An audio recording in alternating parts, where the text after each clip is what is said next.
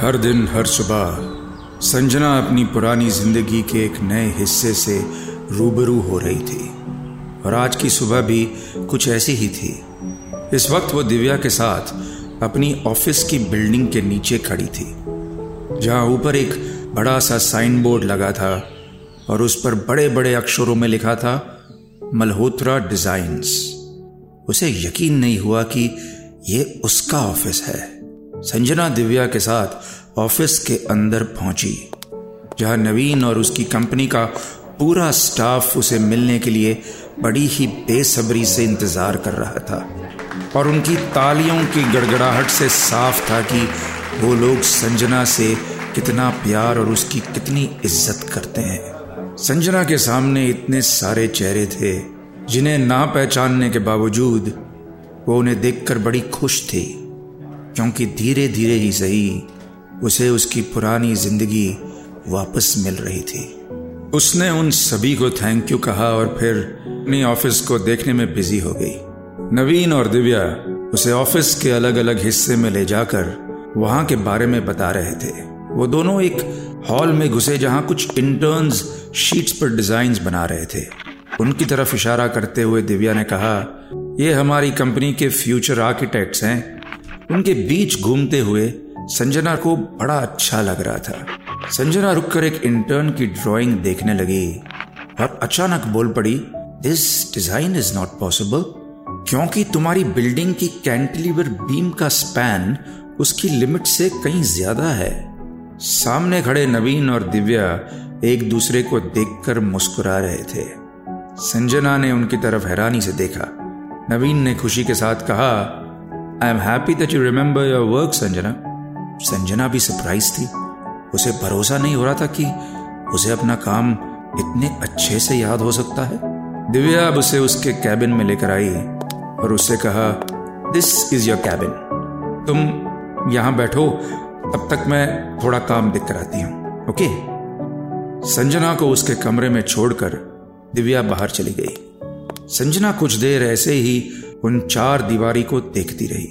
Shelf पर रखे हुए अवार्ड्स कई वीआईपीज के साथ उसकी तस्वीरें। ऐसा लग रहा था जैसे एक अलग तरह की यादों की किताब खुल गई थी। और वो उन तस्वीरों में जिसे देख रही थी, वो संजना नहीं, कोई और ही थी। अपने ऑफ़िस में बैठे हुए संजना को आलोक की याद आ गई। भले ही दोनों की बात सिर्फ़ एक दिन से नहीं हुई थी पर ऐसा लग रहा था जैसे उन्हें अलग हुए सालों हो गए हों। उसने आलोक को कॉल किया। दोनों एक दूसरे की आवाज़ सुनकर खुश थे। संजना ने आलोक से पूछा, कैसे हो? आलोक ने कहा, ठीक हूँ। काम की वजह से बस थोड़ा बिज़ी रहता हूँ। वैसे अच्छा ही है बिज़ी रहना, है ना? संजना ने इसका कोई जवाब नहीं दिया। वो जानती थी आलोक ऐसा क्यों कह रहा है। उसने फिर आलोक को बताया कि वो एक आर्किटेक्ट फर्म की ओनर है और आज कैसे उसने अपने एक इंटर्न के डिज़ाइन में कमियाँ ढूंढ निकाली और मेमोरी लॉस के बावजूद उसे अपना काम याद था। जवाब में आलोक ने कहा, ऐसा अक्सर होता है।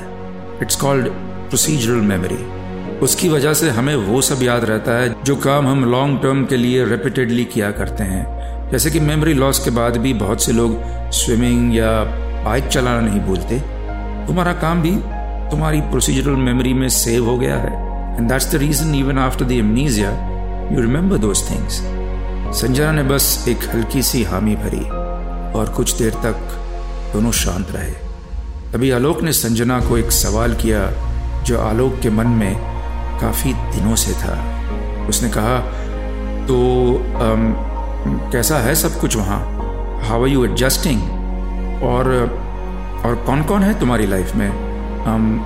I mean anyone special Sanjana जानती थी कि वो क्या जानना चाहता है। उसने कहा हाँ काफ़ी लोग हैं यहाँ जो मुझे देखकर खुश हैं, पर शायद स्पेशल समवन कोई नहीं है। आलोक को उसका जवाब मिल गया था।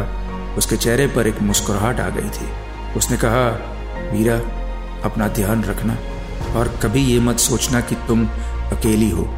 I am always there for you Sanjana जानती थी कि आलोक उसे कभी अकेला नहीं छोड़ेगा, पर उनके बीच की दूरियाँ काफ़ी ज़्यादा थी।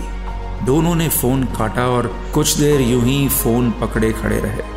दोनों में से किसी को समझ नहीं आ रहा था कि आखिर उनका ये रिश्ता किस मोड़ पर आकर रुक गया था, जहाँ से आगे का रास्ता साफ़ दिखाई नहीं दे रहा था। यहाँ इंस्पेक्टर विशाल कर्माकर के लिए संजना का केस सॉल्व करना एक जुनून सा बन गया था। हर चीज़ को पर्सनली इन्वेस्टिगेट कर रहा था। जहाँ संजना का एक्सीडेंट हुआ था, उसके आसपास वाले हर टोल नाके का सीसीटीवी फुटेज को वो बड़ी बारीकी से देख रहा था। उसे उम्मीद थी कि उसे यहाँ से कुछ मिल सकता है। घंटों दिमाग खपाने के बाद आखिरकार उसे संजना की गाड़ी नज़र आई और उसे देखकर उसका शक अब यकीन में बदल गया। उस गाड़ी में संजना तो थी, मगर साथ में पैसेंजर सीट पर एक लड़का भी था। उसकी शक्ल तो विशाल देख नहीं पाया, लेकिन उसके हाथ एक बड़ा सबूत लग चुका था। और अब बस, उसे यह पता लगाना था कि उस एक्सीडेंट के दिन उस हाईवे पर आखिर हुआ क्या था। लेकिन अपनी इस इन्वेस्टिगेशन में आगे बढ़ने से पहले, संजना के बारे में और जानना था, इसलिए सबसे पहले आलोक से मिलना ठीक समझा उसने। इंस्पेक्टर विशाल कर्माकर ने आलोक को कॉल किया और कहा डॉक्टर साहब, संजना वाले केस में कुछ डेवलपमेंट्स हुए हैं। आपसे मिलकर बात करनी थी। आज तो मैं आउट ऑफ़ सिटी हूँ। कल शाम में मिल सकता हूँ क्या? आलोक ने हैरानी से पूछा, संजना का केस? मुझे लगा था वो केस बंद हो गया। विशाल ने आवाज़ में थोड़े भारीपन के साथ कहा, लगा तो हमें भी यही था, पर अब पूरा खेल बदल गया है। कल शाम में मिलकर आपको सब बताता हूँ। आलोक अभी तक संजना से मिलने के सपने देख रहा था, पर उसे ये नहीं मालूम था कि जो बात उसे विशाल बताने वाला था, उसके बाद संजना के लिए उसकी फीलिंग्स हमेशा के लिए बदल जाएगी। संजना दिव्या के साथ अपनी नानी से मिलने हॉस्पिटल के साइकियाट्रिक वार्ड में पहुँची। दिव्या ने संजना को पहले ही समझा दिया था कि नानी के सामने उसे ऐसे बिहेव करना था जैसे उसे सब कुछ याद है। संजना ने गहरी सांस ली। वो नानी से मिलने के लिए आतुर भी थी और नर्वस भी। वो दोनों वहाँ की हेड नर्स के साथ नानी के कमरे के बाहर खड़े थे। हेड नर्स ने संजना से कहा, आपकी नानी की तबीयत दिन ब दिन और खराब होती जा रही है। आप पिछले इतने दिनों से यहाँ नहीं आई और तब ये उनकी स्किजोफ्रेनिक कंडीशन और बिगड़ती गई है। प्लीज़ रिमेंबर आप उनसे ऐसी कोई बात मत कीजिए जिससे वो परेशान हो जाए। संजना और दिव्या ने हामी भरी और वो उस रूम के अंदर आ गई। जहाँ संजना की नानी हॉस्पिटल के बेड पर बैठी थी और सामने रखी खाली कुर्सी से कुछ बातें कर रही थी। नानी की नज़र संजना पर पड़ी और उनकी आँखों में एक चमक आ गई। उन्होंने उस कुर्सी की तरफ़ देखा और कहा, देखा, मैंने तुमसे कहा था ना, संजू ज़रूर आएगी। और उठकर उसने संजना को गले से लगा लिया। संजना को कुछ समझ तो नहीं आया, मगर नानी को देखकर उसके मन में एक अपनेपन की लहर दौड़ गई। नानी ने कहा कहा चली गई थी तू संजू? मैं कितने दिनों से इन लोगों को कह रही हूँ कि मुझे तुम्हारे पास छोड़ा है मगर कोई ले जाता ही नहीं। संजना ने मुस्कुराते हुए कहा, मैं किसी काम से बाहर गई थी, पर नानी, अब आप टेंशन मत लो। मैं आ गई हूँ ना? सब ठीक हो जाएगा अब। मैं आपको छोड़कर कहीं नहीं जाऊँगी। इस बार ये बात संजना के मन से निकली थी। तभी नानी ने उसके कान के पास आकर धीरे से कहा, मुझे यहाँ से ले चल। देखो वो नर्स, ये सारे डॉक्टर्स मुझे पागल कहते हैं। मैं पागल नहीं हूँ संजू मगर मुझे वो सब दिखाई देता है। इस हॉस्पिटल में भी हर जगह दिखते हैं वो लोग। संजना को नर्स की बात याद आ गई। उसने नानी से कहा, कोई बात नहीं नानी, अब बस जल्दी से ठीक हो जाओ, फिर हम साथ में घर जाएँगे। नानी और संजना कुछ देर यूँ ही बातें करते रहे और फिर विजिटिंग आवर्स खत्म हो गए। संजना वापस आने का वादा करने लगी और जैसे ही वो दरवाजे की ओर मुड़ी, नानी उसे जाता देखकर चीखने लगी। नहीं नहीं, ये सच नहीं हो सकता, ये सच नहीं हो सकता। वहाँ खड़े किसी को यह समझ नहीं आया कि नानी क्यों चीख रही है। और तभी दरवाजे पर खड़ी हेड नर्स ने नानी को संभाला और उन्हें नींद का इंजेक्शन दे दिया। लेकिन उनमें से कोई ये नहीं जानता था कि नानी कोई स्किज़ोफ्रेनिया की मरीज़ नहीं थी, बल्कि उनके पास एक तोहफा था। वो उन सायों को देख सकती थी, जो मौत के बाद भी इस दुनिया में रह गए और हमारे बीच ही रहते हैं। और इस बार उन्होंने देखा था कि उनकी नाती संजना के पीछे एक भयानक शैतानी साया था, जो उसके साथ ही चल रहा था। और जो कभी भी संजना को मार सकता था। रात हो चुकी थी और संजना घर पर अकेली थी। तभी अचानक उसकी डोरबेल बजी। उसने जाकर दरवाज़ा खोला तो देखा नवीन और दिव्या हाथ में पिज्ज़ाज और कोल्ड ड्रिंक्स लेकर सामने खड़े थे। वो दोनों आज संजना के साथ उसके घर ही रुकने वाले थे। वो तीनों कॉलेज फ्रेंड्स थे, इसलिए देर रात तक वो लोग बीते दिनों की बातें करते रहे। हालाँकि संजना को कुछ भी याद नहीं आ रहा था, मगर उनकी बातें सुनकर उसे अच्छा लग रहा था। लेकिन इस खुशी के बीच एक डर उसके मन में बार बार दस्तक दे रहा था, और वो हर बार एक ही दुआ कर रही थी कि कहीं वो साया इन खुशियों को नज़र लगाने ना आ जाए। लेकिन दिव्या और नवीन उसके इस डर को सिर्फ़ वह मानकर उसे रिलैक्स रहने की हिदायत दे रहे थे। आधी रात उन्होंने बातों में गुजारी और अब नींद तीनों के ऊपर हावी हो रही थी। नवीन बाहर हॉल में सो गया और दिव्या संजना के साथ उसके कमरे में सो गई। संजना ने जानबूझकर उन दोनों को अपने इतने पास सुलाया था। वो आज की रात बिना किसी डर के बेफिक्री से सोना चाहती थी। रात के उस पहर में सारे घर में सन्नाटे के सिवा और कुछ नहीं था। इतनी खामोशी में घड़ी के कांटे की आवाज़ भी साफ़ सुनाई दे रही थी। अभी संजना के रूम का दरवाज़ा धीरे से खुला। वो आवाज़ इतनी तेज नहीं थी कि किसी की नींद खुले, मगर संजना की नींद इतनी कच्ची हो चुकी थी कि उस आवाज़ ने उसे उठा दिया। दरवाज़ा पूरा खुल चुका था। और संजना अपने कमरे से बाहर सोफे पर सोए नवीन को देख सकती थी। संजना अपने दिमाग में आ रहे सभी बुरे ख्यालों को दूर भगा रही थी। वो घर में होती हर छोटी चीज़ को उस शैतान से नहीं जोड़ना चाहती थी। उसने गहरी सांस ली और फिर आँखें बंद की और आँखें बंद करते ही उसे उस शैतान का जला हुआ चेहरा दिखा। उसने घबरा कर आँखें खोली और वो शैतान सच में उसके सामने था। और अब की बार वो संजना के पास नहीं, नवीन के करीब था। जहाँ नवीन सोया था, वहाँ अंधेरा था। मगर संजना उस साय को नवीन के सोफे के पास खड़ा देख सकती थी। वो प्रेत धीरे धीरे नवीन के पास जा रहा था। उसका चेहरा अब बिल्कुल नवीन के चेहरे के सामने था। संजना डर से काँप रही थी। उसने दिव्या को हिलाया। दिव्या गहरी नींद में थी। उसने थोड़ा चिढ़ते हुए कहा, क्या हुआ संजना? क्यों उठा रही हो? संजना ने कांपती आवाज़ में धीमे से कहा, वो आ गया है दिव्या। वो नवीन के पास है। प्लीज़ उठो दिव्या, प्लीज़. दिव्या को समझ नहीं आया संजना क्या बोल रही है, लेकिन वो उठ गई। संजना ने इशारे से दिव्या को बाहर हॉल में देखने को कहा और बाहर देखते ही दिव्या की चीख निकल गई। वो शैतान नवीन के चेहरे के इतना पास था जैसे वो उसे सूंघ रहा हो। दिव्या की चीख से नवीन की नींद खुली और उसे अपने चेहरे के बिल्कुल सामने वो प्रेत दिखा। वो डर के चीखने लगा।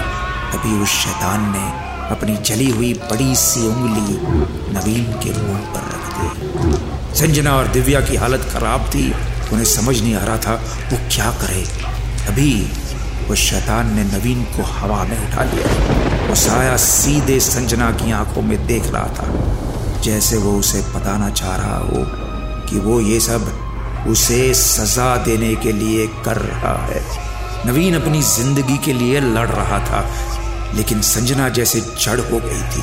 वो ना चीख रही थी और ना अपनी जगह से हिल रही थी। ऐसा लग रहा था उस शैतान ने उसे सम्मोहित कर लिया हो।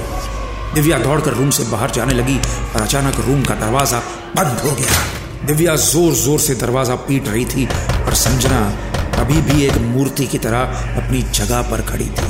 बाहर से नवीन के झटपटाने की आवाज़ आ रही थी और थोड़ी देर बाद नवीन की आवाज़ आना बंद हो गई। दिव्या ने भी खुद को संभाला और शांत होकर सुनने की कोशिश की। वो सुनना चाह रही थी कि बाहर क्या चल रहा है। पर अब वहाँ कोई आवाज़ नहीं थी। और तभी संजना के कमरे का दरवाज़ा अपने आप खुल गया। दिव्या ने देखा कि हॉल में कोई नहीं है। वो डरते हुए धीमे से बाहर निकली और तभी ना जाने कहाँ से नवीन उसके बिल्कुल सामने आके गिर गया। और नवीन के गिरते ही संजना भी होश में आ गई। नवीन बेहोश था। लेकिन अब दिव्या और संजना इस घर में नहीं रुक सकते थे। उन्हें किसी ऐसी जगह जाना था जहाँ वो शैतान उनका पीछा ना कर सके। कोलाबा से थोड़े ही दूर लगा हुआ एक काली माँ का मंदिर है। दिव्या, संजना और नवीन को वहीं ले आई उसे उम्मीद थी कि वो शैतानी साया मंदिर के अंदर तो नहीं आ पाएगा। नवीन को भी होश आ गया था, पर उसकी आँखों में डर अभी भी बरकरार था। संजना ने अब दोनों को पूरी कहानी सुनाई कि कैसे एक्सीडेंट के बाद उसके साथ ये सब हो रहा था। उसने उन दोनों को बताया कि ये जो कोई भी है, वो उसे मारना नहीं, तड़पाना चाहता है। लेकिन क्यों, ये वो भी नहीं जानती। इस क्यों के साथ संजना को कुछ याद आया। उसने कहा यू नो आलोक की माँ भारती ने नीरजा नाम की एक औरत को मेरी मदद के लिए बुलाया था। दिव्या ने हैरानी से पूछा, कौन नीरजा? संजना ने कहा, नीरजा भंडारी, एक साइकिक है वो। शी हैज़ अ गिफ्ट वो स्पिरिट से बातें कर सकती हैं। उसने मेरी मदद करने की कोशिश की थी, मगर मगर मेरी मेमोरी लॉस की वजह से वो मेरे बारे में ज़्यादा जान नहीं पाई। लेकिन अब जब मैं अपने घर में अपनी पुरानी लाइफ में वापस आ गई हूँ, शायद उस जैसे किसी साइकिक या एग्जॉसिस्ट को मेरी मदद करने के लिए बुलाना चाहिए। दिव्या संजना की बात से सहमत नहीं थी। उसने कहा it sound like bad idea इस तरह किसी पर ट्रस्ट करके उन्हें घर में बुलाना ठीक नहीं है। नवीन को भी यही लग रहा था। इस पर संजना ने चिल्लाते हुए कहा, तुम लोग समझ क्यों नहीं रहे हो? मैं किसी भी हालत में स्पिरिट से अपना पीछा छोड़ाना चाहती हूँ। I don't have much time he will kill me Sanjana की हालत देखकर दिव्या ने नवीन की तरफ़ देखा। नवीन समझ गया कि दिव्या क्या करना चाहती है। नवीन ने गहरी सांस लेते हुए कहा, संजना, यदि कोई साइकिक आता है तो वो तुम्हारा सच जान जाएगा और वो सच तुम्हारे लिए ठीक नहीं है। संजना को कुछ समझ नहीं आया। उसने पूछा, क्या मतलब? कौन सा सच? तभी दिव्या ने कहा, हम दोनों ने तुमसे और इंस्पेक्टर से झूठ कहा कि हम किसी कमिश्नर के साथ मिलकर तुम्हें ढूंढ रहे थे। क्योंकि अगर हम पुलिस के पास जाते तो वो सबसे पहले तुम्हें अरेस्ट करती। क्योंकि एक्सीडेंट से पहले you had done something terrible Sanjana. Sanjana की आवाज़ लड़खड़ाने लगी। उसने पूछा, क्या? क्या किया था मैंने? क्या क्या था मैंने एक्सीडेंट से पहले? नवीन ने धीमी आवाज़ में कहा मर्डर तुमने मर्डर किया था संजना।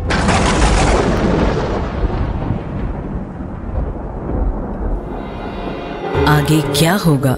जानने के लिए tune in to the audio film project with director Vikram Bhatt Monday to Saturday रात नौ बजे। साथ ही से सुनिए रेड एफएम इंडिया और सभी लीडिंग पॉडकास्ट एप्स पर। रेड एफ़ एम पर जाते रहो।